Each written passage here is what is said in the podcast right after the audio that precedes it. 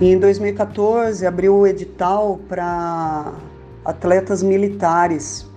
E eu prestei todo o processo, cheguei a fazer a prova lá no Rio de Janeiro, tudo, mas eu tive a tristeza de reprovar no oftalmo, porque eu tinha recém-transplantado.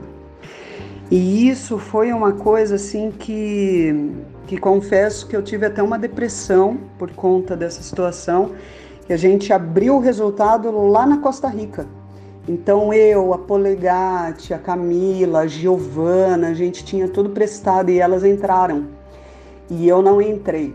Então, assim, foi muito frustrante para mim ter reprovado é, no, no oftalmológico, porque minha visão, assim, é, só tenderia a melhorar dali para frente e nunca me impossibilitou de ser ciclista, essa minha dificuldade, porque eu consegui bons resultados mesmo antes da cirurgia, agora que iria melhorar pós-transplante, né? Eu havia perdido essa é, oportunidade devido a, a reprovar no oftalmológico ali da, das regras da, da FAB.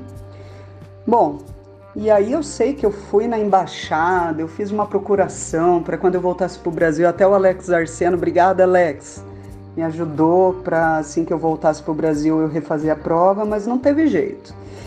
Eu reprovei, não consegui entrar como atleta militar, o que me daria um suporte financeiro para continuar me dedicando.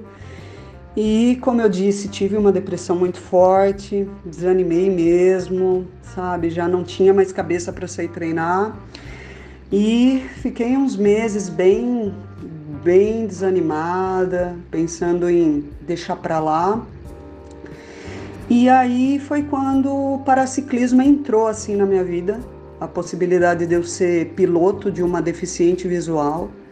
E isso eu falo que foi um processo de cura, de autocura, porque a córnea que tinha me reprovado na, em algo que eu queria muito era a mesma córnea que me fazia enxergar perfeitamente, que era algo que eu queria muito, né? Quem não quer ter uma visão perfeita? e não usar mais aquelas lentes rígidas que me machucavam, né? Então eu passei a ter gratidão pelo que eu tinha e não por, pelo que eu não tive. Então foi um, um processo ali, né? E trabalhar com o paraciclismo, ter o contato com deficientes visuais, sabe? Foi algo muito bom para mim enquanto ser humano.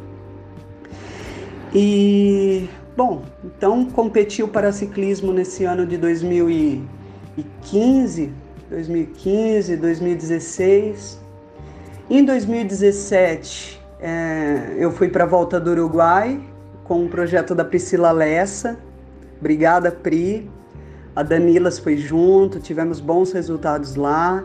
Foi mais uma experiência internacional. E nesse mesmo ano, é, eu competi meu último Jogos Regionais. Nessa época eu corri por Marília, é, equipe do Tamura. E, e aí foi isso. Hoje, por exemplo, eu já não estou mais no ciclismo profissional, no ciclismo de elite. Eu dei um tempo lá em 2017, entrei com outros trabalhos, minha vida rumou para um outro lado.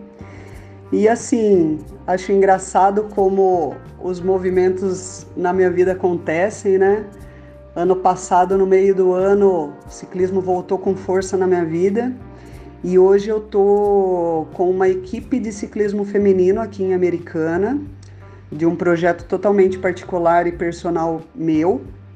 E as meninas estão crescendo, né? Tô investindo nesse propósito, né, em formar mulheres, ensinar toda essa bagagem de 21 anos aí de ciclismo. E estamos indo. Estou muito feliz com isso e, e é isso aí.